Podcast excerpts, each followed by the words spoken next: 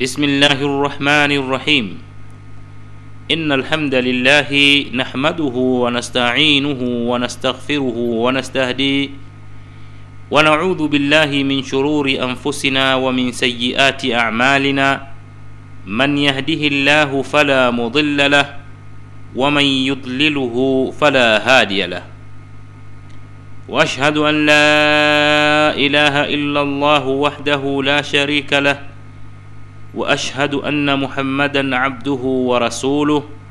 أما بعد السلام عليكم ورحمة الله وبركاته. Wapenzi wasikilizaji wetu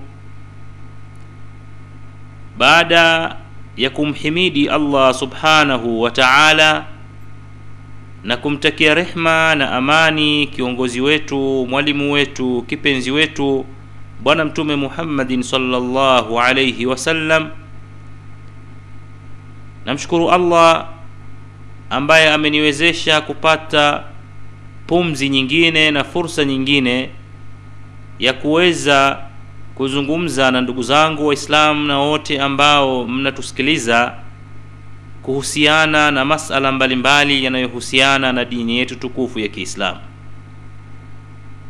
Mada ambayo nimekusudia kuihudhurisha mbele yenu hivi leo itakuwa inahusiana na maradhi ya nyoyo.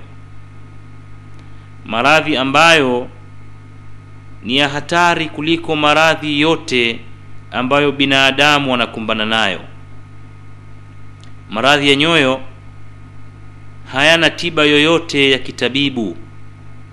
Huwezi kwenda katika hospitali yoyote ili uweze kupatiwa dawa na dozi itakayekusaidia kuweza kuutibu moyo wako. Na miongoni mwa maradhi ya moyo ambayo ni maradhi hatari kushinda hata maradhi ya saratani na maradhi mengine tunayoyafahamu miongoni mwa maradhi hayo ni husda mtu kuwa na husda hayo ni maradhi ya moyo maradhi mabaya sana. Ni bora upatwe na saratani au na kansa kuliko kupatwa na maradhi hayo ya husda.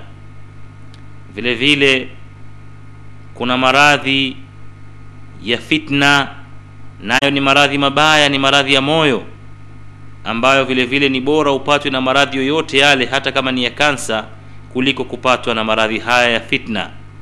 Kuna maradhi ya usengenyaji kuna maradhi ya chuki kuna maradhi ya dhanna kuna maradhi ya uongo maradhi mengi kabisa ambayo yamejazana katika nyoyo zetu na maradhi haya hayana tiba ya kidaktari au ya kitabibu kwamba ukaenda ukatibiwa na ukaweza kupona kwa sababu ya dozi utakayoifuata kwa daktari bali matibabu ya maradhi haya yapo katika qurani tukufu yapo katika maneno ya mwenyezi mungu subhanahu wa taala na mafundisho ya mtume salllahu alaihi wasallam mwenyezi mungu subhanahu wa taala anasema katika quran kuonyesha kwamba mioyo ina maradhi. Mwenyezi mungu subhanahu wa taala katika sura ya pili aya ya kumi mwenyezi mungu subhanahu wa taala anasema fi qulubihim maradhun. Katika nyoyo zao kuna maradhi. Fazadahum llahu maradhan. Na mwenyezi mungu akawazidishia na maradhi mengine walahum adhabun alimun bima kanu yakdhibun. Na watakuwa na adhabu iumizayo kwa yale waliokuwa wakiyakadhibisha kwa mwenyezi mungu subhanahu wa taala anawasifu watu ambao wana matatizo katika imani zao wana matatizo katika matendo yao kwamba wana maradhi katika nyoyo zao. Na mwenyezi mungu naye akawazidishia na maradhi mengine zaidi ya ukafiri. Na siku ya kiama watakuwa na adhabu inayoumiza kwa yale waliokuwa wakiyakadhibisha na aya nyingi ambazo zinaonyesha kwamba watu wana maradhi katika nyoyo zao na maradhi haya dawa zake haipatikani isipokuwa katika qurani na mwenyezi mungu subhanahu wa taala anasema katika sura nyingine sura al-isra aya 82 wanunazzilu min alqurani ma huwa shifaun wa rahma ma huwa shifaun wa lilmuminin wala yazidu dhalimina illa khasara. Wanunazzilu min alquran na tumeteremsha katika qurani hii ma huwa shifaun yale ambayo ni ponyo wa rahmatun na ni rehma lilmuminin kwa wale wenye kuamini maneno haya. Wala yazidu dhalimina illa khasara na hawatazidishiwa wenye kuzidhulumu nafsi zao isipokuwa ni kupata khasara zaidi. Na aya nyingine inasema huwa shifaun lima fi sudur kwamba qurani hii ni ponyo na ni tiba kwa yale maradhi yaliyopo katika moyo yaliyopo katika nyoyo. Kwa hiyo maradhi ambayo haya tuliyoyazungumzia yako mengi sana maradhi ya, ya nyoyo. Haya maradhi tiba yake haipatikani sehemu nyingine isipokuwa inapatikana katika qurani tukufu. Kwa mtu kuweza kufuata mafundisho yaliyopo katika qurani na maneno ya mtume salllahu alaihi wasallam kisha mtu atajikuta kwamba amepata tiba pale atakapokuwa ameamini maneno haya ya mwenyezi mungu subhanahu wa taala hivyo ndugu zangu waislamu na wote mnaonisikiliza moja miongoni mwa maradhi ya hatari kabisa ambayo yapo katika nyoyo zetu na ni maradhi mabaya ni bora mtu akawa na saratani ya sehemu yoyote ile kuliko kuwa na saratani hii ya ugonjwa huu wa moyo. Maradhi yenyewe ni suu ni mtu kuwa na dhana mbaya kwa wenzake dhana ni maradhi miongoni mwa maradhi ambayo tiba yake haipatikani isipokuwa kwa mtu kuweza kuisoma qurani na kufuata mafundisho yake ndiyo tiba yake itapatikana. Lakini kama mtu huyo atasoma qurani na asipate tiba, qurani ikashindwa kumtibu ina maana kwamba maradhi yake hayo mwenyezi mungu atamzidishia na maradhi mengine na siku ya kiama atakuwa miongoni mwa watu watakuwa na adhabu yuumizayo, na atawahukumu katika moto wa jahannam tunamwomba mungu subhanahu wa taala atuepushe na maradhi hayo atuepushe na adhabu hiyo yenye kuumiza ili tuweze kupata malipo yake yaliyokuwa mema siku ya qiama allahuma amin. Ndugu zangu wasikilizaji maradhi ya dhanna mbaya ni maradhi ambayo yana athar kubwa na mbaya sana katika jamii. Kwanza yanamsababishia yule mtu mwenye maradhi haya asiwe na mahusiano mazuri na wenzake. Asiwe na mahusiano mazuri na jamii yake kwa maana kama katika familia basi atakuwa hana mahusiano mazuri kama na mke wake au kama ni mwanamke hatakuwa hana mahusiano mazuri na mumewe au kama na watoto wake au na ndugu zake au na familia yake na ndugu wa karibu na majirani na wale ambao wanafanya nao kazi pamoja. Almuhimu watu watakokuwa wanamzunguka wote watakuwa hawana mahusiano naye mazuri kwa sababu mtu huyu ana maradhi na maradhi haya ni maradhi ya moyo maradhi ya dhana ambayo humpelekea mtu huyu mwenye maradhi haya kuwa siku zote akiwadhania na akiwatafsiri wenzake vibaya kinyume na vile walivyo bila sababu yoyote ya msingi kwa haya ni maradhi mabaya sana na ya hatari sana. Na ndio maana mwenyezi mungu subhanahu wa taala akayazungumzia maradhi haya katika quran kwa kuweza kuwaepusha waumini wasiwe karibu na maradhi ya aina hii. Mwenyezi mungu subhanahu wa taala anasema ya ayuha ladhina amanu enyi mlioamini enyi waislamu ijtanibu kathiran min aldhan jiepusheni na dhana zilizokuwa nyingi. Inna bada dhanni ithmun. Hakika baadhi ya dhana ni madhambi. Wala tajassasu wala msipelelezane. Wala yaghtabu ba'dukum ba'da wala msisengenyane baadhi yenu kuwasengenya watu wengine. Alaya mwenyezi mungu subhanahu wa taala ili kuweza kuwatibu waumini na maradhi haya ambayo hayatibiki katika hospitali nyingine zaidi ya hospitali ya allah subhanahu wa taala na hayatibiki kwa dozi yoyote isipokuwa dozi ya quran ambaye ni maneno ya mwenyezi mungu subhanahu wa taala na vile vile maneno ya mtume sallallahu alayhi wasallam amekushaanza hapa kutoa dozi na maelekezo kwa wagonjwa wa moyo wenye maradhi haya ya dhana kwamba enyi mlioamini jiepusheni na dhana nyingi kwani hakika baadhi ya dhana ni madhambi. Wala msipelelezane wala msisengenyane nyinyi kwa nyinyi. Na katika hadithi nyingine aliyopokea abi horera iliyopo katika sahihi bukhari na muslim kwamba mtume salllahu alaihi wasallam amesema iyakum wadhan jiepusheni ole wenu jiepusheni na dhanna.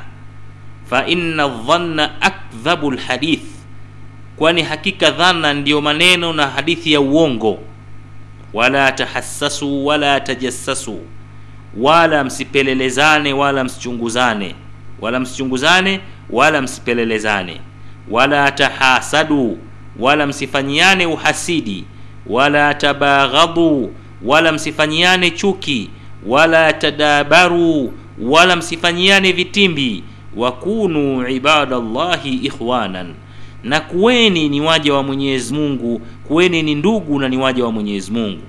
Wakunu ibadallah kuweni watumwa wa mwenyezi mungu. Kuweni waja wa mwenyezi mungu. Ikhwanan ndugu maneno haya mtume salllahu alaihi wasallam yanafafanua vizuri aya hii ya mwenyezi mungu subhanahu wa taala tuliyoisoma aliyotuhimiza na kutahadharisha tujiepushe na dhana zilizokuwa nyingi. Hapa mtume salllahu alaihi wasallam akaelezea na maradhi mengine ya moyo ambayo tuna, tunayo na tunatakiwa tuyatibu kutokana na maneno na mafundisho ya dini ya kiislamu. Iyakum wadhan kaeni mbali kabisa na dhanna. Jiepusheni kabisa na dhanna ole wenu na dhanna. Kwa nini? Fa inna dhanna akdhabu lhadith kwa, kwa sababu dhanna ndiyo maneno ya uongo ndiyo hadithi ya uongo. Kwa maana kwamba hata kama sio hadithi ukishaweka dhana tu ukamwekea dhanna mwenzako mdhana mbaya kwamba huyu mm, yuko hivi huyu atakuwa hivi. Huyu hiyo ha, hadithi unayoiongea mtume anasema fa inna dhanna akdhabu lhadith hiyo hadithi unayoiongea wewe na nafsi yako ni ya uongo hayo unayoyafikiria kwa mwenzako kwa dhana ulizoziweka ni ya uongo. Wala tahassasu. Wala msichunguzane msipelelezane. Mkawa kila mtu anataka kujua mwenzake yuko vipi akafuatilia vitu vidogo vidogo kabisa vya mwenzake apate kuvifahamu. Wala tajassasu. Wala msichunguzane na mtu akafuatilia mambo sasa madogo madogo na makubwa kubwa yote akaanza kuyafuatilia anayafanyia tajasus anayachunguza ili aweze kuyaelewa. Na hapa kuna hikma kubwa sana ya maneno haya ya mwenyezi mungu subhanahu wa taala na mafundisho haya na hadithi ya mtume salllahu alaihi wasallam kwa sababu tuangalie katika aya mwenyezi mungu anasemaje. Ya ayuha ladhina amanu enyi mlioamini ijtanibu kathiran min aldhann jiepusheni na dhanna iliyo nyingi. Inna bada dhanni ithmun. Wani hakika baadhi ya dhanna ni madhambi. Ikafuatia nini? Wala tajassasu. Wala msipelelezane. Ikafuatia nini? Wala yaghtabu badukum badan. Wala msingenyane nyinyi kwa nyinyi. Angalia mtiririko wa maneno haya mwenyezi mungu subhanahu wa taala.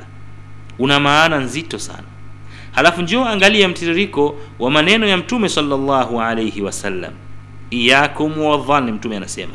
Kaeni mbali na mjiepushe na dhanna fa inna dhanna akdhabu lhadith kwani hakika dhanna ni hadithi ya uongo ni maneno ya uongo ni fikra za uongo. Kinachofuatia wala tahassasu wala tajassasu. Wala msihisishane mkapelelezana katika mambo madogo madogo wala msichunguzane katika mambo makubwa makubwa baada ya dhana inafuata kuchunguzana na kupelelezana. Baada ya hapo wala tahasadu wala msifanyiane uhasidi. Yote haya ni maradhi ya moyo yanakwenda kwa mtiririko maalum. Wala tabaghadhu wala msifanyiane bughdha wala msifanyiane kuchukiana mkachukiana. Wala tadabaru wala msifanyiane vitimbi. Wakunu ibadallahi ikhwanan lakini kuweni waja wa mwenyezi mungu hali ya kuwa ni ndugu maneno haya mwenyezi mungu subhanahu wa taala na sunna hii na mafundisho haya mtume salllahu alaihi wasallam inatufundisha kitu muhimu sana. Kwamba kwanza kitu cha kwanza kinachoanza kuleta maradhi ya nyoyo ni suudhan, ni wewe kumdhania vibaya mwenzako. Ukakaa moyo wako tu ukakutuma uweze kumdhania vibaya mwenzako katika yale ambayo moyo wako unakuelekeza na fikra zako zinakuelekeza. Bila kigezo chochote cha maana. Ukishamdhania vibaya uelewe kwamba haitoishia hapo. Utasema kwamba ah, hivi lakini mi namdhania huyu ni hivi. Kwa vyovyote vile huyu bwana atakuwa hivi. Hiyo ndo dhana yangu. Sasa unakwenda kutaka kuihakikisha kwamba hivi hichi nachokidhania ni kweli? Kinachofuatia kinakuwa nini atajassus kuchunguza. Kwamba ngoja mi nichunguze nipeleleze. Haya niliyoyasikia au haya ninayoyadhania je ni kweli? Unaingia katika dhambi unatoka katika daraja ya dhambi ya chini unakwenda katika dhambi ya pili ambayo ni kubwa kabisa. Umeanza na suvan ambayo ni dhambi na ni maradhi makubwa. Umekwenda katika tajassus ambayo ni dhambi kubwa na umekuwa na madhambi mawili sasa. Haya umetajassas umepata uhakika inawezekana kile ambacho ulikuwa unakidhania kikawa ni sahihi. Sasa kama ni sahihi kinachofuatia pale ni nini? Ni kusengenya.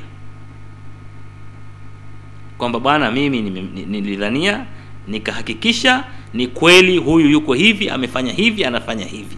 Kwa hiyo unapokizungumza kile kwa watu wengine hiyo tayari umekushaingia kwamba ni nini? Umekushaingia katika masala mazima ya kusengenya. Kwa hiyo umetoka pale katika wala tajassasu umeingia sasa kusengenya. Na mwenyezi mungu anasema wala yaktabu badukum bada wala baadhi yenu wasiwasengenye wengine kwa sababu ukiendekeza suudhan utakwenda katika kupeleleza ukitoka katika kupeleleza utakwenda katika kusengenya ukiwa na uhakika zaidi. Yote haya ni madhambi makubwa ambayo tumekatazwa na mwenyezi mungu subhanahu wa na hapa tunaona mtume salllahu alaihi wasallam hali kadhalika amezungumza hivyo kwamba jiepusheni na dhana kwani hakika dhana ni hadithi ya uongo wala msichunguzane wala msipelelezane. Kwa hiyo ukitoka katika dhana utaanza kuchunguza. Kidogo kidogo unaanza kuulizia kwa mbali hivi fulani yukoje vile hivi anaishi vipi? E, mahusiano yake na fulani yakoje? Anafanya shughuli gani? E, unaanza kupata vi, unaanza kutafuta vihabari vidogo vidogo vya yule mtu mhusika wa dhana yako ili uhakikishe. Ukishapata vihabari vidogo vidogo vile unaona kwamba kumbe ni kweli eh? unaanza kueleza vitu vingine. Mtume anasema wala tahassasu wala tajassasu kwa sababu ukifanya hivyo inafikia katika sehemu wala tahasadu mtafikia kuoneana uhasidi sasa. Kuchukiana. Ukitoka katika uhasidi wala tabaghadhu mtafikia katika bughdha chuki karahia katika nyoyo zenu. Ikifika katika hilo na yule bwana akishajua bwana yule alishanidhania vibaya amenipeleleza habari zangu amezipata amezielewa ananifuatilia chuki na mwanza uhasidi unamwingia wala atadabaru wala msifanyane vitimbi. Ataanza naye kufanya vitimbi. Wewe unafanya vitimbi na yeye anakufanyia vitimbi kwa sababu tayari ulikusha muingilia katika mipaka yake ambayo mwenyezi mungu ameikataza. Kwa hapa mtume sallallahu alaihi wasallam anakataza usije ukafikia katika dhambi hizi bali anatuamrisha kwamba kuweni waja wa mwenyezi mungu ni ndugu. Kuweni waja wa mwenyezi mungu ni ndugu. Na undugu wa kweli ndugu yangu muislamu unapatikana nyoyo zinapokuwa ziko salama. Nyoyo zetu zinapokuwa ziko salama pale ndio undugu wa kweli unapatikana. Lakini undugu usiokuwa wa kweli undugu wa wa decoration undugu wa kinafik undugu wa kiwiliwili undugu wa kuchekeana wakati nyoyo zinauma huu sio undugu wa kiislamu. Na ndio maana mwenyezi mungu subhanahu wa taala katika ile aya ya mshikamano imefafanua wazi kabisa. Mwenyezi mungu subhanahu wa amesema waatasimu bihablillahi jamian. Shikamaneni na kamba ya mwenyezi mungu nyote. Kamba ya mwenyezi mungu ni qurani ni uislamu kama walivyosema wafasiri wa quran. Kwa hiyo shikamaneni na uislamu. Wote shikamaneni na dini yenu ya kiislamu. Waatasimu bihablillahi jamian wala tafaraqu wadhkuru nicmata llahi alaikum nakumbukeni neema ya mwenyezi mungu juu yenu idh kuntum adaa pale ambapo nyinyi mlikuwa maadui faallafa baina qulubikum akaziunganisha nyoyo zenu faasbahtum binicmatihi ikhwanan mkawa kutokana na neema hiyo ya kuunganisha nyoyo zenu ikhwanan ni ndugu. Kwa hiyo alukhuwa alislamia udugu wa kiislamu ili uweze kupatikana na ukawa matini na una nguvu. Kama tulivyoamrishwa na mwenyezi mungu subhanahu wa taala hatuna kwanza nyoyo zetu ziwe salama.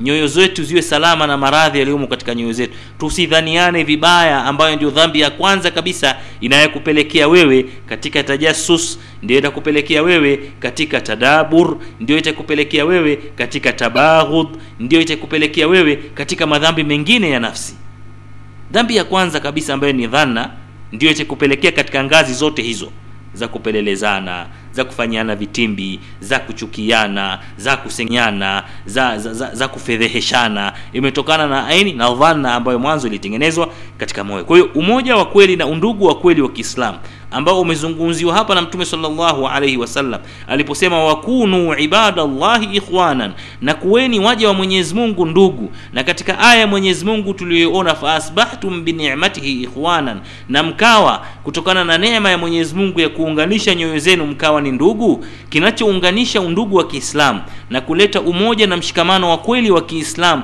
si kitu kingine ni nyoyo zetu zikawa salama baadhi yetu kila mtu anapomwangalia mwenzake anamwekea husnu dhan anamdhania vizuri. Isipokuwa kama yule mtu atajiweka tu katika sehemu ambayo itamwajibisha mwislamu kumhukumu vibaya kutokana na hali aliyonayo basi pale hakuna budi. Lakini kuzaniana vizuri ndiyo hatua ya kwanza ya kujenga umoja wa kiislamu. Kinyume cha hivyo huu utakuwa si umoja uliokusudiwa na haya maneno ya mwenyezi mungu subhanahu wa taala na mafundisho ya mtume salllahu alaihi wasallam kwa sababu mtakuwa mmesimama wote pamoja mnaswali pale msikitini lakini wewe huyu aliyoko upande wako wa kulia hapa unatamani ile feni inayozunguka kule juu ikatike ije imwangukie imkate kichwa pale. Na huku umesimama unaswali kwamba huyu ni ndugu yangu mwislamu tuko kwenye safu moja tunaswali huo ndio undugu wa aina gani huo? Eh? hizo ndio tadabur tabaghudun wa tadaburun. Kuchukiana na kufanyiana vitimbi kwamba natamani huyu ardhi hii pale aliposimama ipasuke imeze simpendi kabisa mimi. Eh, mwislamu mwenzako. Halafu mmekaa pale unasema watasimu bihablillahi jamian. Nashikamaneni na kamba ya mwenyezi mungu na sisi tumeshikamana. Kushikamana kwa aina gani na nyoyo ziko za aina hiyo? Hizi ni sifa si za kiislamu. Hizi ni sifa za watu ambao wana maradhi katika nyoyo zao na watu wenye maradhi katika nyoyo zao tumeambiwa katika qurani kwamba ni wanafiki kwa sifa za kiislamu wa kweli hawatakiwi kuwa na maradhi ya aina hii. Mnaswali pamoja mko pamoja lakini kila mtu yuko na fikra mbaya na kama ataulizwa unataka tumfanye nini mwenzako huyu uliosimama naye hapa atatoa hukumu mbaya kabisa huyu nataka achomwe moto huyu. Hafai kabisa. Simpendi. Yote inatokana na nini? Suu ni kuweka dhana mbaya kwa mwenzako ambaye inapelekea katika maradhi yaliyokuwa mabaya zaidi kwa hiyo ndugu zangu waislamu dini yetu ya kiislamu mafundisho yetu ya kiislamu yana tiba ya maradhi haya yaliyopo katika nafsi zetu. Na maradhi ambayo tunaweza tukayaona sisi ni madogo sana ambaye yanapelekea katika maradhi makubwa ni mtu kuwa na dhana mbaya kwa ndugu zake waislamu.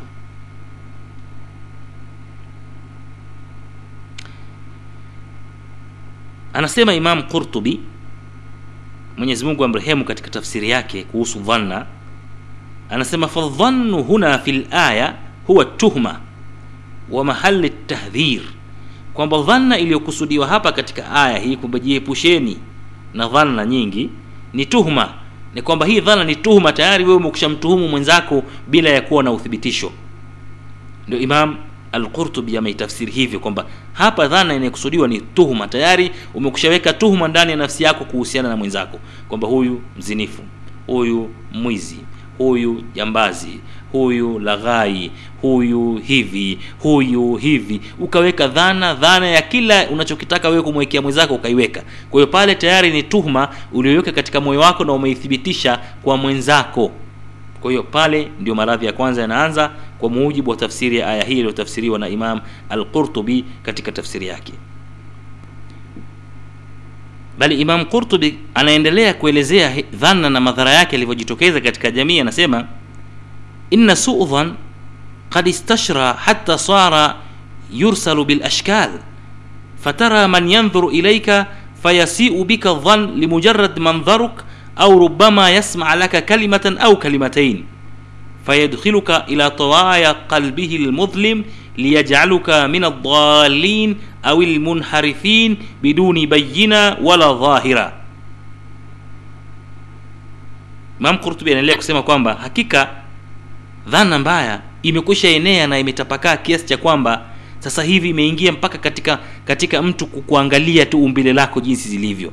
Utamwona mtu anakuangalia wewe kuanzia juu mpaka chini ile tu kukuangalia akaongea labda na wewe neno moja tu salamu alaikum wa salam. Tayari amekwisha kuhukumu amekwisha kuweka kwamba wewe ni miongoni mwa wale watu waliopotea watu munharifina watu wahuni. Amekuweka wewe kwamba hufai. Kwa, kwa mandhari yako tu jinsi ilivyo na ulivyotamka na kama neno mawili matatu tayari. Amekushaweka dhana na amethibitisha na tayari amekutoa katika hesabu yake. Haya ni maradhi mabaya sana ya moyo. Na hali kweli ipo. Mtu mwingine akukuangalia tu sema yule bwana ana kiburi sana yule. Ukimuuliza kwa nini? Hana sababu ya msingi unakuta tu kwamba unaona alivyovaa vile. Anajifanya msafi sana anajifanya sijui kapendeza sana anajiona yeye bora kuliko wengine. Huyu bwana huyu ana kibri sana. Yaani tayari yeye kwa kuangalia tu mandhari yako tayari amekusha kuhukumu. Subhanallah. Kama vile mtu kuwa msafi mwenye kuvaa vizuri anajipenda hiyo naye imekuwa ni tuhuma. Dhana hiyo ni dhana tu maradhi ya nyoyo tu na ukiwa na neema kidogo labda kama ndio una pikipiki yako ukapita pale hata ukasahau tu kumsalimia labda una shughuli zako unaangalia mbele unaona bwana ah tangu ukapata pikipiki bwana hata salamu aleiku haipo. Sasa ukipata gari ndio zaidi. Maradhi ya nyoyo. Mtu anakaa anakufikiria anakuweka kama anavyotaka anakupa tuhuma anazithibitisha mwenyewe eh, na anaanza kuzisambaza na subhanallah ni maradhi mabaya sana. Ni afadhali mtu kuugua kama tulivyosema saratani. Kansa ya aina yoyote kuliko mtu kuugua maradhi kama haya. Akawa mtu akikuangalia tu sura yako anakuhukumu. Ukiongea naye tu anakuhukumu. Bila kujali kwamba ndio alivyoumbwa labda na mwenyezi mungu ndivyo alivyo hivyo eh, wewe utaanza kuweka hukumu na kuweka vigezo vingine vingi chini. Haya ni maradhi ambayo yameenea sana katika jamii yetu wengi miongoni mwetu tuna maradhi kama haya kitu kidogo tu. Hakina msingi hakina mbele wala nyuma kinasababisha dhana. Mtu asipokusalimia akakusalimia labda mwenzako hukumuona ukapita unaona bwana hata salamu yangu haitikii bana amebadilika sana siku hizi bana tangu amepata ule mkopo sijui tangu amefungua kiduka kile sijui tangu amefanya kitu gani tangu amepandishwa cheo tangu amekuwa hivi. Basi zinakuja vitu vingi pale tangu tangu tangu tangu. Si tulikuwa tunamuona bwana amekuja hapa iko hivi sijui na hivi na hivi huyu bwana anatembea na kanda mbili bwana huyu unavona una, una, una mchezo bwana eh alikuwa anatembea na kanda mbili hapa si tunamjua huyu sasa hivi hapa tayari ameingia mjini amenawiri hapa anataka kutudharau sisi. Ukiuliza kosa nini? "Ah, tunamsalimia bana hata tuitikii kumbe maskini ya mungu ana matatizo chungu mzima kwenye kichwa chake anaangalia mbele anahangaikia maisha yake haja kuona tayari umekushaweka dhana umehukumu tuhma usengenyaji chuki. Haya ni mambo ni maradhi mabaya sana yaliyopo katika nyoyo zetu. Kwa hiyo turudi katika mwenyezi mungu subhanahu wa taala ili tuweze kujiepusha na maradhi ya aina hii. Imamu ibnu hajar al katika kitabu chake cha azawajir anasema inna suu dhanni bilmuslimin min alkabair albatina hakika mtu kumdhania mwislamu mwenzake vibaya ni miongoni mwa madhambi makubwa yaliyofichikana katika moyo wake dhalika أن من حكم بشر على غيره بمجرد ظن حمله الشيطان على احتقاره وعدم القيام بحقوقه والتواني في إكرامه وإطالة اللسان في عرضه وكل هذه من المهلكات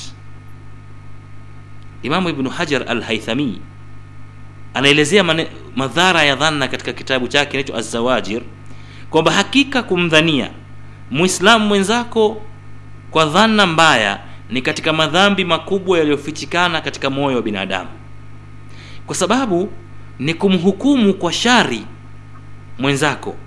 Kwa mujarad wa kudhania tu dhana ambayo imeingizwa kwako, imeletwa katika moyo wako na sheitan, kwamba umchukie huyu mwenzako kwa dhana yako na usimtekelezee mahaki zake za, za Uislamu wake na undugu wako na kuweza kutomfanyia ukarimu na kuweza kum, kumnyoshea ulimi kwa watu wengine na kumsema na kumsengenya na kumkashfu kwa sababu tu ya dhana ambayo imeletwa katika nafsi yako wewe na sheitan kwa hiyo imam e, ibnu hajar alhaithami anasema kwamba suudhan min alkabair ni katika madhambi yaliyokuwa makubwa ambayo yanamwangamiza mtu. Min almuhlikat ni katika yale madhambi yenye kumwangamiza mtu kwa hiyo ndugu yangu mwislamu tujihadhari tujihadhari tujihadhari na maradhi haya mabaya ya dhanna.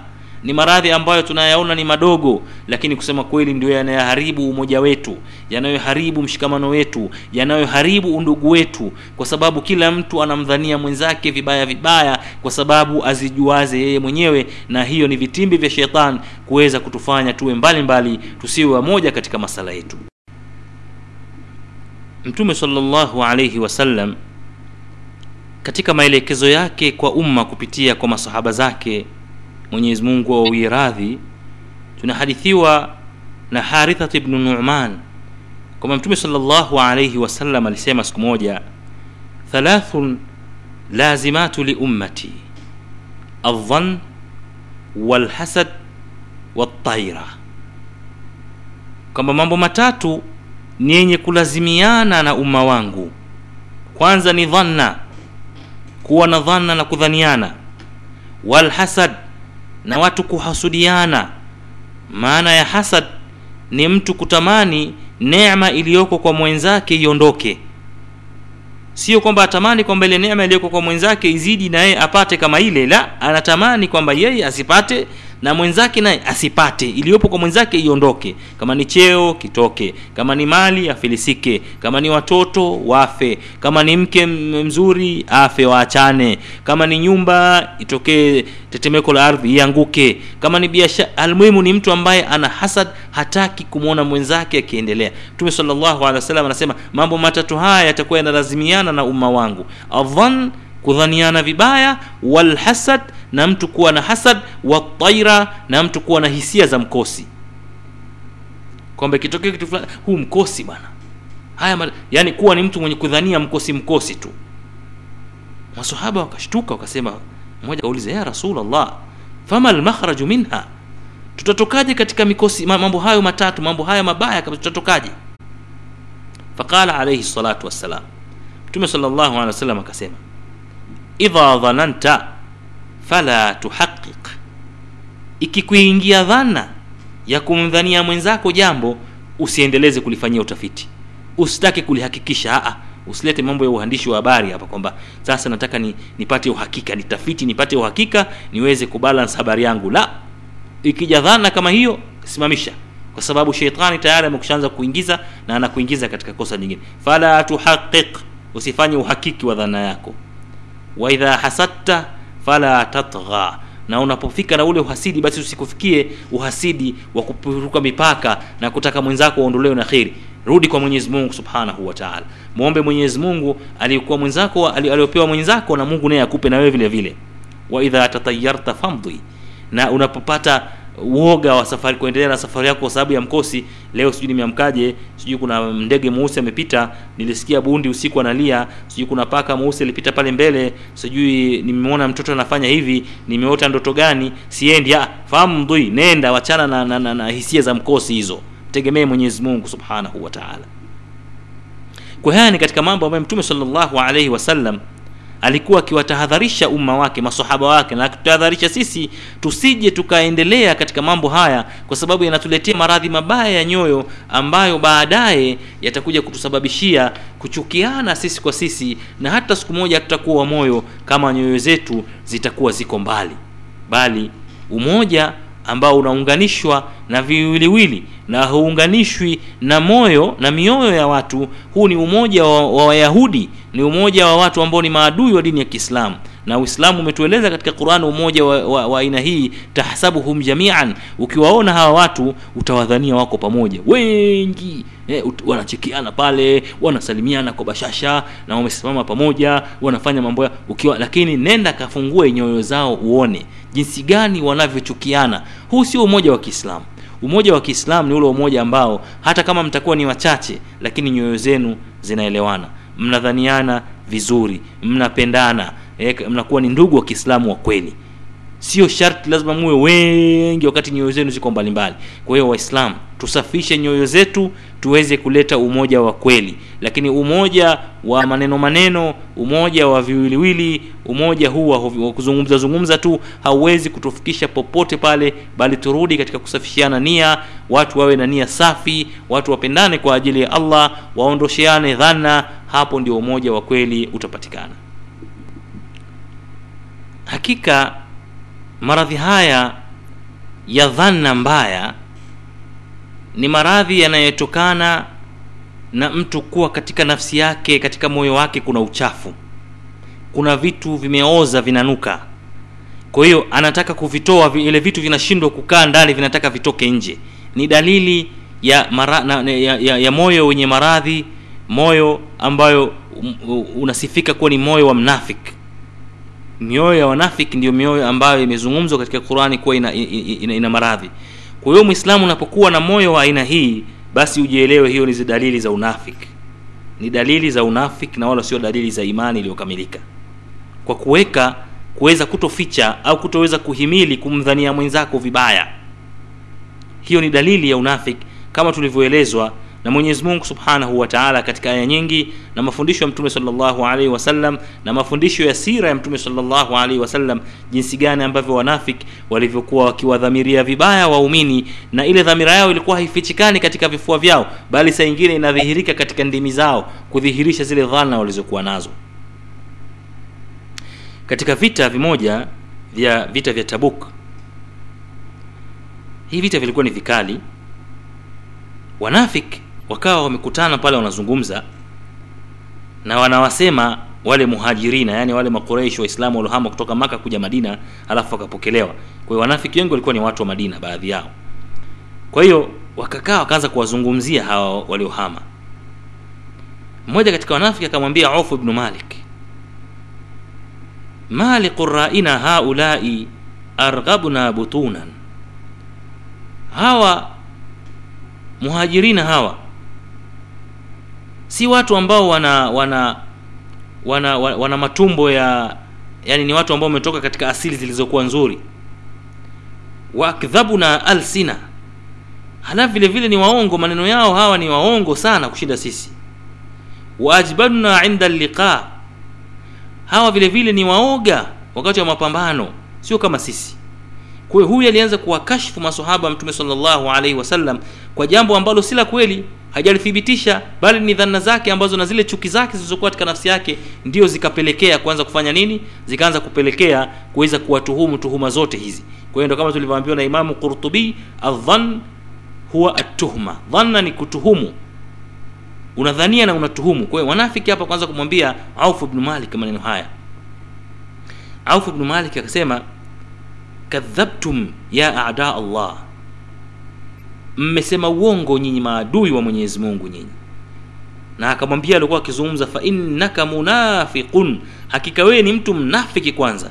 Fawallahi la ukhbiranna rasulu salllahu alaihi wasallam faakhbara akasema wallahi kwa maneno haya uliyoyazungumza kwa haki ya masahaba wa mtume nitamwambia mtume salllahu alayhi wasallam na yule kweli akaenda akamwambia mtume salllahu alaihi wasallam anasema fakuntu andhuru ilayhi وهو متعلق بركاب النبي صلى الله عليه وسلم ويقول إنما كنا, كنا نخوض ونلعب ameshikilia farasi ya mtume sallallahu alaihi wasallam anajibembeleza yule mnafiki kwa mtume sallallahu alaihi wasallam kwambia ewe mtume wa Mwenyezi Mungu usisikilize maneno tulikuwa tuki, tulikuwa tukicheza tukifanya mzaha tu mimi sikuwa nakusudia nilikuwa nasema mzaha mzaha tu mtume sallallahu alaihi wasallam akamwambia abillahi wa kitabihi wa rasulihi kuntum tastaziun unamfanyia mzaha Mwenyezi Mungu unamfanyia mzaha kitabu chake unamfanyia mzaha mtume wake. Eh, alafu unasema tulikuwa tunafanya mzaha? Mzaha gani? Wanafanyiwa waislamu waumini kitabu chao qurani yao na mimi hapa. Kwa hii inaonyesha jinsi gani wanafiki wanavyokuwa wanashindwa kuvumilia wanapowaona waislamu. Wanadhihirisha yale yaliyomo katika nyoyo zao. Kwa hiyo hizi ni sifa za unafiki si sifa ambazo anatakiwa asifike nazo muislamu za kumwekea dhana mwenzake na kumtuhumu mwenzake katika jambo ambalo si la kweli na yeye anajua si la kweli lakini kutokana na maradhi yaliyopo katika nafsi yake akaamua kuthibitisha hivyo. Wanafik siku zote huwa hawakosi sababu au hawakosi hoja ya kuthibitisha dhana zao kwa waislamu ili kuweza kuthibitisha yale machafu waliokuwa nayo katika nafsi zao. Hata kama mumin atajitahidi kufanya jambo la kheri atajitahidi kuwa katika msimamo mzuri atajitahidi kujihifadhi na kujichunga lakini maradhi ya nyoyo za wanafiki yatakuwa hayawapi isipokuwa kutaka kuharibu tu kwamba huyu mtu atakavyojichunga tumharibie atajistiri tumchafulie. Atafanya mambo ya kheri tumwekee sifa mbaya yaani kumtafutia tu chochote kile ambacho kitakuwa kinaharibu mabaya yake. Siku zote watu ambao wana suu ni sifa tuliosema kwamba ni sifa za kinafiki. Watu ambao wana dhana mbaya hawezi kumdhania vibaya mbaya wala hawezi kumsema kwamba kama ni mlevi basi aka, aka, kwa sababu dhana yake inaanzia ha- hawezi kuanza kwamba huyu ni mlevi. Anahakikisha kwamba ni mlevi. Lakini hawezi kuendelea tena akamfanyia uchunguzi hawezi kuendelea kumsengenya hawezi kuendelea kumchukia. Ina maana yeye yuko na waumini tu wale ambao wamesema wanamwamini mwenyezi mungu wanajitahidi kuweka kujiweka katika msimamo wanajitahidi kufanya mambo ya kheri wanajitahidi kupigania dini yao. Mtu mwenye maradhi ya moyo ya dhana yuko na watu hawa. Hayuko na watu hawa waovu yuko na watu hawa na ndivyo walivyokuwa wanafik katika zama za mtume sallallahu alaihi wasallam hebu tuache sahaba wa mtume sallallahu alayhi wasallam atuhadithie. Tunaelezwa na ibnu masud radiallahu anhu kwamba lama amarana rasulullah sallallahu alaihi wasallam bisadaqa kunna natahamal. Mtume sallallahu alaihi wasallam alipotuamrisha sisi waumini kutoa sadaka basi tulikuwa tukibebana. Ai nukalifu anfusana ziyadan an qadri taqatina.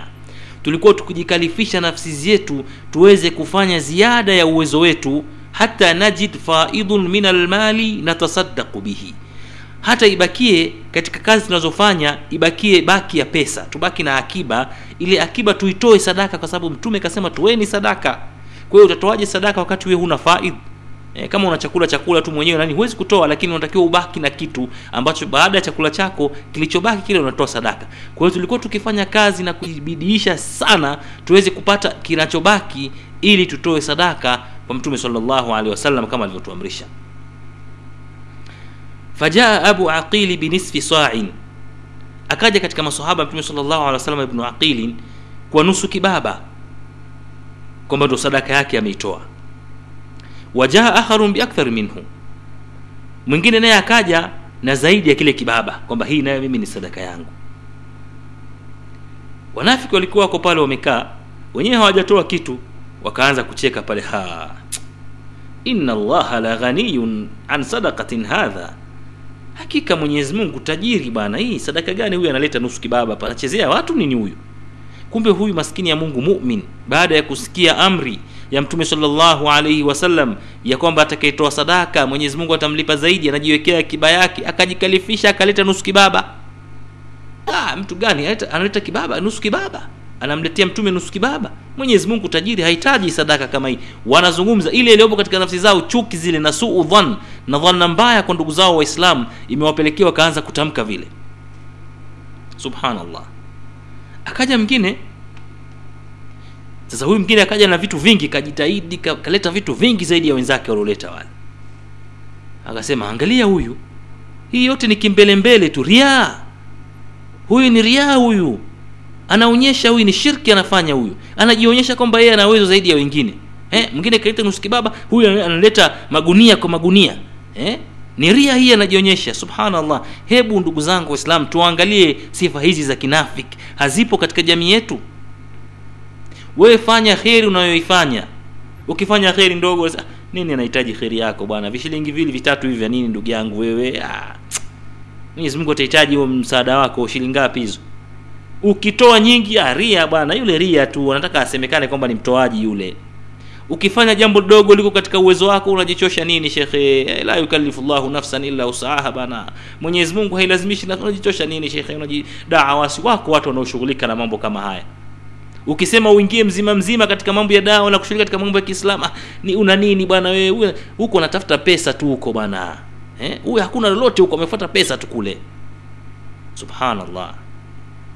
Subhanallah. Haya ndio mambo yako katika jamii zetu. Ni, ni, ni nafsi za kinafik nyoyo zenye maradhi ambazo tumesimuliwa hapa na ibnu Mas'ud, jinsi gani hawa walivyokuwa. Na sio ibnu masudu tu aliyosimulia mambo haya, yamerekodiwa na Mwenyezi Mungu Subhanahu wa katika Qur'an. Ndugu zangu Waislamu, Mwenyezi Mungu Subhanahu wa kwa ukubwa wa jambo lenyewe amelirekodi katika Qur'an. Mwenyezi Mungu Subhanahu wa anasema alladhina yalmizuna almutawwi'ina min almu'minina fi ssadaqat walladhina la yajiduna illa juhdahum fayaskharuna minhum sakhira Allahu minhum walahum adhabun alim. Subhanallah. mwenyezimungu Subhanahu wa Ta'ala anasema wale wanaowabeza Waislamu ambao wanatoa sadaka nyingi na wale wasiopata cha kutoa isipokuwa kile kidogo walichokipata wakawafanyia maskhara wakawafanyia mzaha wakawacheza shere mwenyezi mungu atawalipa mzaha wao huo na watapata adhabu iumizayo. Na mwenyezi mungu ameendelea aya ina makaripio makali sana. Istaghfiru lahum au la tastaghfir lahum. In tastaghfir lahum sabina marran falan yaghfira llahu lahum dhalika biannahum kafaru billahi wa rasulih wallahu la yahdi lqauma alfasiqin. Waombee maghfira ewe mtume au siwaombee maghfira? Na hata ukiwaombea maghfira mara sabini mwenyezi mungu hata wasamehe. Kwa sababu kwanza wamekufuru wamemkufuru allah subhanahu wa taala wamemkufuru na mtume wake na mwenyezi mungu hawaongozi watu mafasik hizi ndio sifa za watu wenye maradhi katika nyoyo zao. Na maradhi ya kwanza kabisa yaliyopo katika nyoyo za watu hawa ni suu dhanni bilmuslimin ni kuwadhania vibaya ndugu zao waislamu kwa kila wanachokifanya kwa kila kheri wanayoitenda kwa kila jambo ambalo wanakusudia kulifanya. Wenyewe tayari wamekushaweka suu dhan mbele kuwatafsiri na baadaye kuwakashifu na baadaye kuwakatisha tamaa na baadaye kuwavunja mbele za watu kuwaonyesha wanachokifanya si cha cha kheri kuonyesha kwamba yote wanayoyafanya sio kwa ajili ya allah subhanahu wa taala. Lengo na madhumuni ni kushibisha maradhi yao yaliyopo katika nafsi zao. Haya ndiyo makaripio ambayo mwenyezi mungu anayatoa kwa watu wenye maradhi haya ambayo ni wanafik katika umma wa kiislamu. Mwenyezi mungu atuepushe na sifa hii sifa mbaya kabisa ya maradhi haya ya nyoyo maradhi ya dhana mbaya ambayo inatuweka katika kundi moja na wanafiki watu ambao ni viumbe waovu kabisa kuliko makafiri na ambao watakuja kuwa katika darkil asfali minan nar katika daraja ya chini kabisa katika moto wa jahannam. Ndugu zangu waislamu tutibu nyoyo zetu tuzipeleke katika saidalia ya quran tuzipeleke katika hospitali ya quran tuzipeleke katika theatre ya quran tukafanyiwa operation. Ziondolewe hizi suu ziondolewe na qurani. Ziondolewe na tauba. Ziondolewe na hadithi ya mtume sallallahu alayhi wasallam hebu tuangalie duka la dawa la mtume sallallahu alayhi wasallam alilokuwa akilitumia kuwatibu na kuwauzia dawa masahaba zake ili kuwaepusha na maradhi haya ambayo ni maradhi mabaya kabisa katika mi- miongoni mwa maradhi ya nyoyo. Siku moja mtume alayhi wasallam alijiwa na bedui mmoja. Na yule bedui akamwambia mtume salllahu alaihi wasallam ewe mjumbe wa mwenyezi mungu hakika mke wangu amejifungua mtoto. Lakini kwa bahati mbaya mtoto ambaye amejifungua rangi yake ni tofauti na rangi zetu sisi mimi na mke wangu rangi zetu nyeupe. Lakini mke wangu kajifungua mtoto rangi nyeusi. Sasa nimeingiwa na shaka katika nafsi yangu kwamba ikiwa huyu mtoto hajafuata rangi yangu mimi wala ya mama yake inawezekana akawa sio mtoto wangu? E nitatulie tatizo hili ewe mjumbe wa mwenyezi mungu. Mtume salllahu alaihi wasallam akamuuliza yule bedui aliokuja pale. Kwamba hivi unashaka na mke wako? Je unashaka na tabia zake na maadili yake? Bedui akasema hapana ni mke mwema hana tabia mbaya wala hana uzoefu wa tabia mbaya. Je unadhania kwamba inawezekana shetani alimwingia katika kichwa chake? Hapana mtume wa mwenyezi mungu mke wangu si, si, ni, ni, ni, ni, ni mwanamke yupo katika msimamo na hana tabia hizo. Na ndio maana hili jambo mimi limenipa utata mkubwa nimekuja kwako ili niweze kupata maelekezo. Mtume salllahu alaihi wasallam akamuuliza yule baada ya kuthibitisha hiyo kumwambia kwamba aindaka ibilun? Je hivi wewe unamiliki ngamia? Qala naam. Yule akasema ndiyo namiliki. Qala fama launuha? Hizo ngamia unazozimiliki zina rangi gani? Qala humrun ya rasulllah zina rangi ya wekundu wewe mjumbe wa mwenyezi mungu qala fahal fiha min auraq je kuna ngamia wengine ambao wana rangi tofauti madoa madoa? Qala naam. Ile akasema ndiyo yani fiha launuha mukhtalif kuna zingine ambazo launi zake ni tofauti. Qala mtume sallallahu alaihi wasallam akasema famin aina jaa bilaunihi unadhani wewe hawa ngamia wengine hawa ambao wana rangi tofauti tofauti na ngamia hawa wamepata wapi zile rangi? Qala ya rasul bidui akasema mjumbe wa mwenyezi mungu laalahu nazaahu irqun falam yakun mithlu baqiyati ma maahu min alibil. Inawezekana ikawa ni, ni, ni, ni, ni zile chembe chembe za genetics au za kizazi zimetokea huko nyuma ndio maana zikafanya ngamia hawa wakawa na rangi tofauti na ngamia nyingine hawafanani na wenzao. Qala naam. Mtume sallallahu akamwambia ndiyo faqala alaihi salatu wassalam falaallahu ay falaalla ibnak hadha naz'uhu نزعه irqun kama aqrarta bidhalika fi hadhihi alqadhiya inawezekana mtoto wako huyu vile vile akawa chembe chembe zake zimetokana na kizazi kama sio cha kwako cha mke wako. Katika siku za nyuma kabisa kule kuna mmoja katika kizazi chenu tayari alikuwa na chembe chembe hizo za rangi ya weusi. Kwa hiyo kama ilivyokuwa ngamia hawa wanakuwa sio sawasawa. Ngamia huyu ni mwekundu na huyu ni mwekundu na mbegu yao ni nyekundu. Lakini wanakuja kuzaa watoto wale wangamia wanakuwa na rangi za madoadoa tofauti na zile zilizokuwa nyekundu. Ni kutokana na asili yao ya huko nyuma. Kwa hiyo na mtoto wako ni hali kadhalika. Bedui akapumua na akapumzika na akafurahia fatwa ile aliyopewa na mtume salllahu alaihi wasallam lakini tayari ilikuwa ni fitna kubwa pale. Na kama ndio bedui huyu angekuwa ametukuta mimi na wewe katika siku za leo hizi subhanallah ingekuwa ni hatari kubwa ambia shekhe la hii hatari kubwa hii mtoto ametoka rangi gani? Ametoka tofauti mweusi. La subhanallah nyinyi wote weupe. La haula wala quwa inna lillahi wa inna ilaihi raji ungetoa fatwa pale ungezungumza ungebwabwaja fitna na nini na kila kitu kwa sababu ya nini? Tuna maradhi ya suu dhan lakini mtume sallallahu alaihi wasallam akataka kuwajengea masahaba zake wasiwe na dhana mbaya pamoja na kuwa dalili hii inaonekana kabisa waziwazi kwamba inawezekana hapa kuna hatihati hati hapa lakini mtume akamthibitishia hivyo kwa kuwa tayari alikishakuwa yule mtu anamwamini mke wake na mke wake hana tabia mbaya. Leo hii katika jamii zetu tukoje sisi? Mtu tu asipofanana tu na baba yake mtoto asipofanana na baba yake tu wacha watu baba yake ni mwafrika mama yake ni mwafrika. Wote rangi yao ni nyeusi nywele zao zote ni za kawaida zinafahamika za kiafrika. Kila kitu cha kiafrika. Lakini mtoto hajafanana na baba. Tatizo kubwa hilo. Watakuja mawifi pale kwanza mtoto mwenyewe tunadhania kwamba huyu mtoto hafanani kabisa na sisi. Si katika wetu huyu mtoto huyu. Inawezekana huyu mtoto mimba sio ya kaka yetu sio ya nani wetu sijui. Vurugu dhana mbaya mambo ya kipumbavu kabisa. Uchafu unatoka katika midomo ya watu kwa sababu ya suu angalia hapa mtume sallallahu alaihi wasallam alimwekeleza vipi sahaba wake katika swala ambalo lilikuwa ni swala muhimu sana ambalo ni swala lina, linaweka e, mwelekeo wa familia nzima kwamba hii familia itasambaratika au iendelee kuwepo. Wewe ukapeleka dhana yako mbaya katika mambo kama hayo. Na ndio mambo ambayo yameenea katika jamii zetu ndugu zangu waislamu kwa hiyo tumeingia tumeona mtume sallallahu alaihi wasallam alitibu vipi maradhi haya ya nyoyo. Kwa hiyo turudi katika hadithi za mtume sallallahu alaihi wasallam tujitibu na maradhi haya ya dhana mbaya ili tuweze kupata radhi za mwenyezi mungu subhanahu wa taala.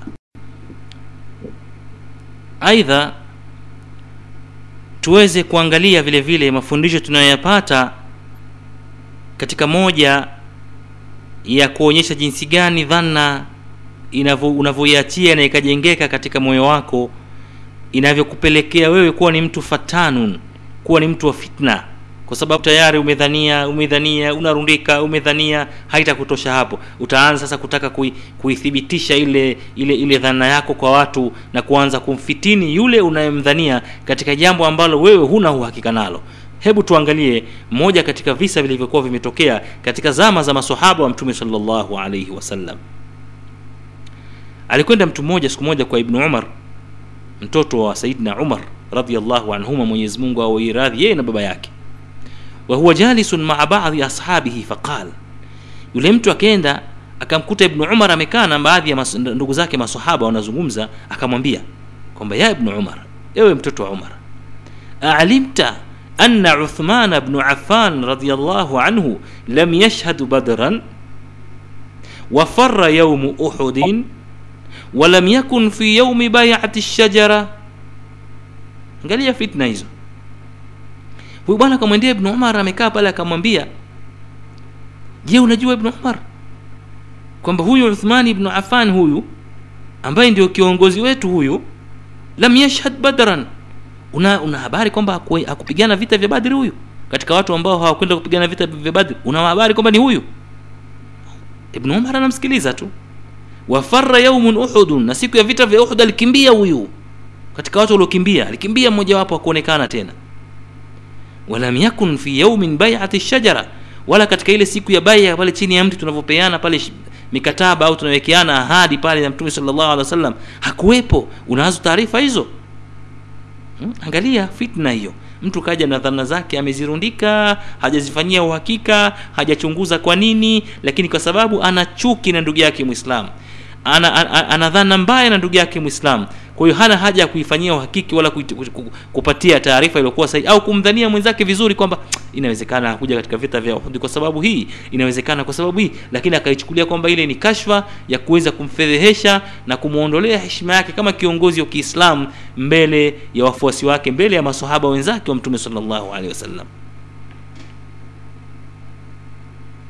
na mtu huyu inaonekana jinsi gani alivyokuwa mpuuzi ameathirika na maneno yanaitwa maneno ya mtaani kiasi ya kwamba akayafikisha katika hali kama ile. Faqala ibnu umar ibnu umar akamwambia naam ma shahida badran. Kweli unavyosema hakushuhudia badrin. Wafara yaumin uhud na kweli siku ya uhud alikimbia. Walam yashhadu laqaba na vile vile hakushuhudia hiyo baia au makubaliano ya aqaba kama unavyosema. Lakin ala rislik hebu wewe njoo taratibu taratibu hebu kaa hapa. Unaelewa kwa nini hakushuhudia katika vita vya badr? Yule mtu ah, ah, sielewi. Huelewi eh? ibnu umar akamwambia kama huelewi basi mi ndio nakwambia. Kanat tahtahu bint rasuli sallallahu alayhi wasallam wamaradat falam yakhruju ila badr kama unavyojua kwamba Uthman ibn Affan amemwoa mmoja katika mabinti wa Mtume sallallahu alaihi wasallam. Wakati wa vita vya Badri, binti yule alikuwa mahututi, hakuweza kutoka kwenda katika vita vile, kwa sababu atamwacha vipi huyu mke wake, binti ya Mtume sallallahu alaihi wasallam. Na wakati watu wako katika vita vya Badri kule, mke wake kafariki huku nyuma, na tunarudi kutoka Badri, Mtume salllahu alehi wasallam akamletea na ghanima iliyopatikana kule, na akampa kama walioshiriki katika vita, kwa sababu alikuwa anajua sababu yake ya kutakhalafu.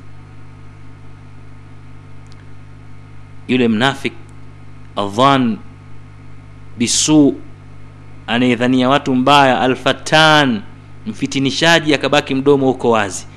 Ah, kumbe ah, eh, hakuna cha kusema zaidi ndivyo walivyokuwa watu wengi mafatani wako hivyo hivyo. Anakusanya asichokielewa anakusanya mambo ambayo yeye ameyasikia sikia anayatengenezea tuhuma alafu anayafanyia fitna. Kwa hiyo ibnu umar akamgonga na fitna yake mbele ya masahaba wa mtume sallallahu alaihi wasallam kuonyesha kwamba huyu mtu huyu ni fatanun. Akamwambia kweli katika vita vya uhud sio yeye peke yake waislamu wengi baada ya mapambano waliondoka waka- wakenda zao na mwenyezi mungu aliteremsha aya kuwasamehe wote walioondoka katika mapambano yale au kuisoma hiyo aya. E, ni kweli. Haimuhusu uthman inawahusu watu wote. Ya tatu. Unasema kwamba hakuwepo yaumul baia siku ile ya kuwekeana makubaliano chini ya mti na mtume sallallahu alaihi wasallam hakuwepo. Ni kweli hakuwepo. Unajua alikuwa wapi? Hapana. Alitumwa na mtume sallallahu alaihi wasallam maka ilikuwa hakuna mtu ambaye anaweza kutumwa kwa siri na maelezo aliyopewa isipokuwa ni uthman ibnu affan. Na mtume sallallahu alaihi wasallam akamfanyia baya kwa niaba yake. Unalielewa hilo? Hapana nilikuwa silielewi. Kaambia ondoka hapa. Innaka fatanu, tuondokee hapa wewe ni mtu wa fitna. Angalia jinsi watu walivyo jamani.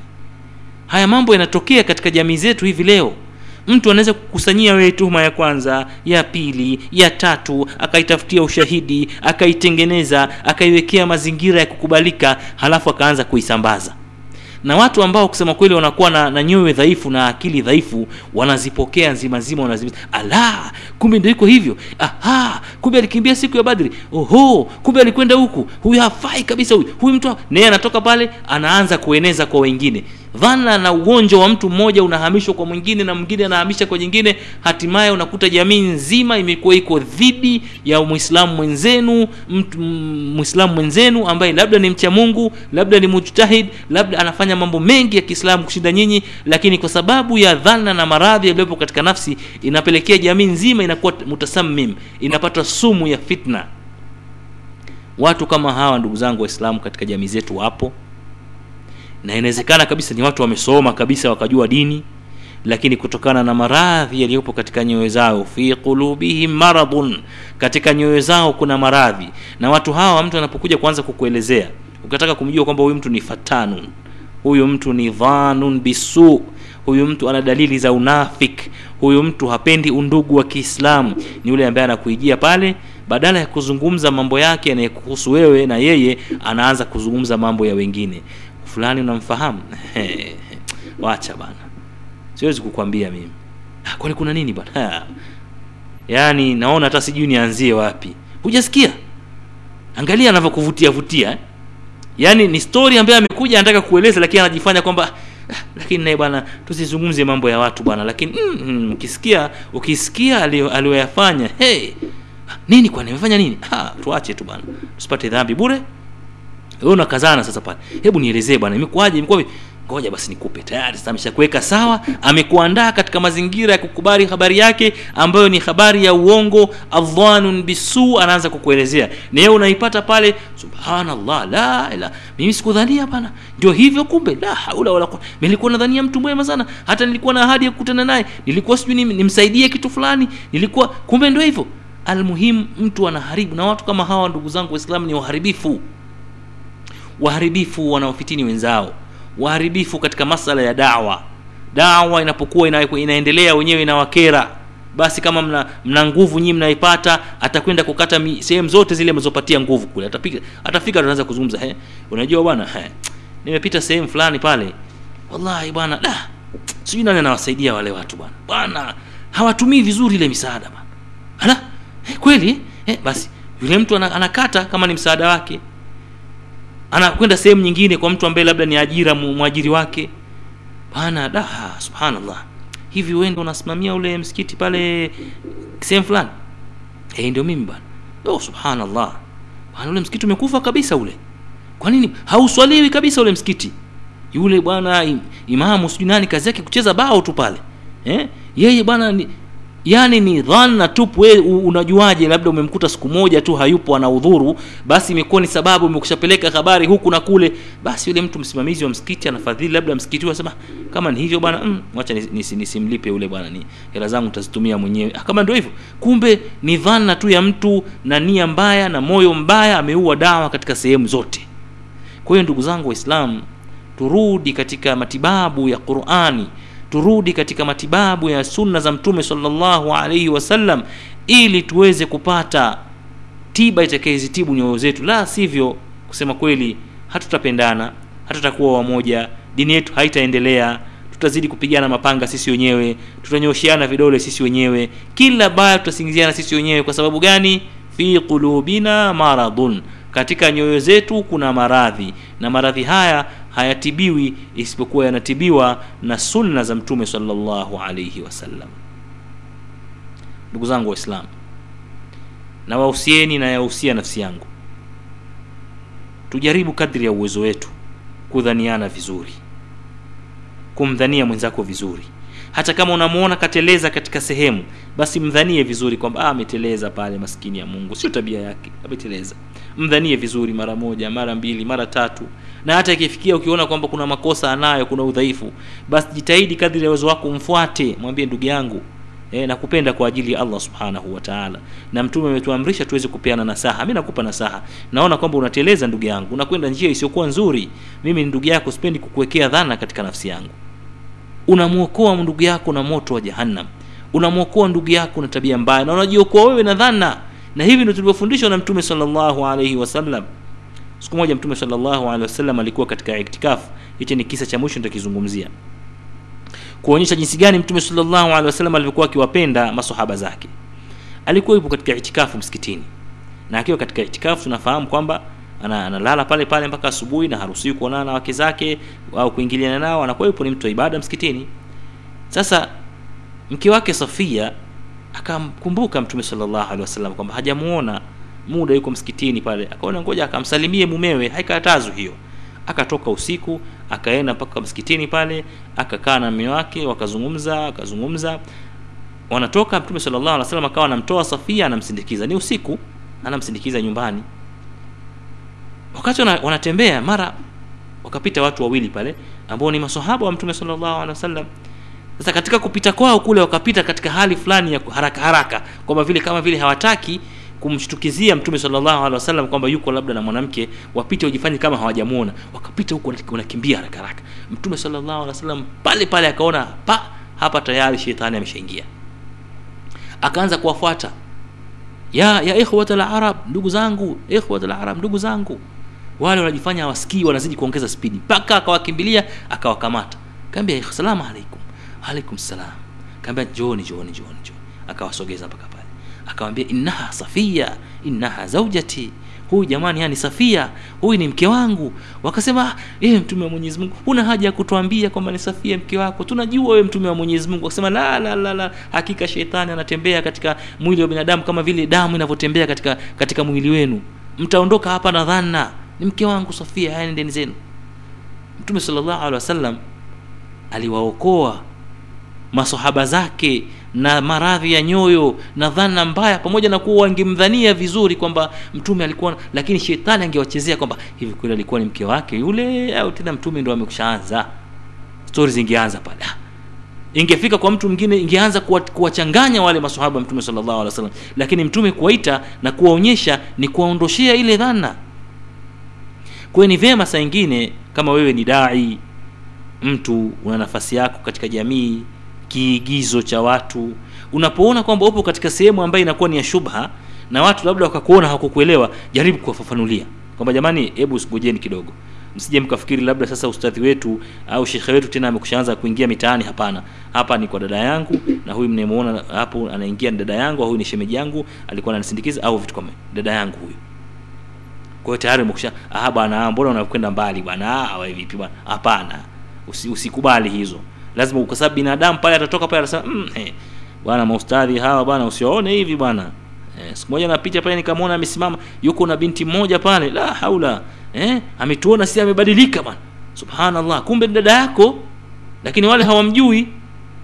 Sasa dhana imeshacheza hapa lakini wathibitishie waite waambie jamani huyu sister wangu dada yangu huyu.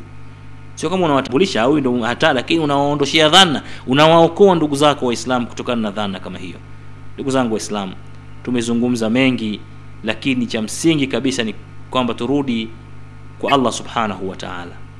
Hakuna maradhi yaliyokuwa mabaya kama maradhi ya nyoyo. Na tumeona hapa maradhi moja radhi moja tu gonjwa moja tu la moyo ambalo ni dhanna. Baada tujazungumzia mengine ya kibri hatujazungumzia ya hasad hatujazungumzia ya fitna hatujazungumzia ya wivu hatujazungumzia ya uongo. Maradhi mengi mengi mengi lakini dhana hili ni maradhi ambayo tunayadharau na ndio yanatusababishia farka kuchukiana kusemana vibaya kufitinishana na kutokuwa wamoja turudi kwa mwenyezi mungu subhanahu wa taala ili tuweze ku- ku- kusafisha nyoyo zetu na maradhi haya na huenda mwenyezi mungu subhanahu wa taala akatujalia tukuwa ni watu wenye kupendana kwa ajili yake na watu wenye kushirikiana kwa ajili yake allahuma arina alhaqa haqa warzuqna itibaa wa arina albatila batila warzuqna ijtinaban برحمتك يا أرحم الراحمين وصلى الله على نبينا محمد وعلى آله وصحبه وسلم والسلام عليكم ورحمة الله وبركاته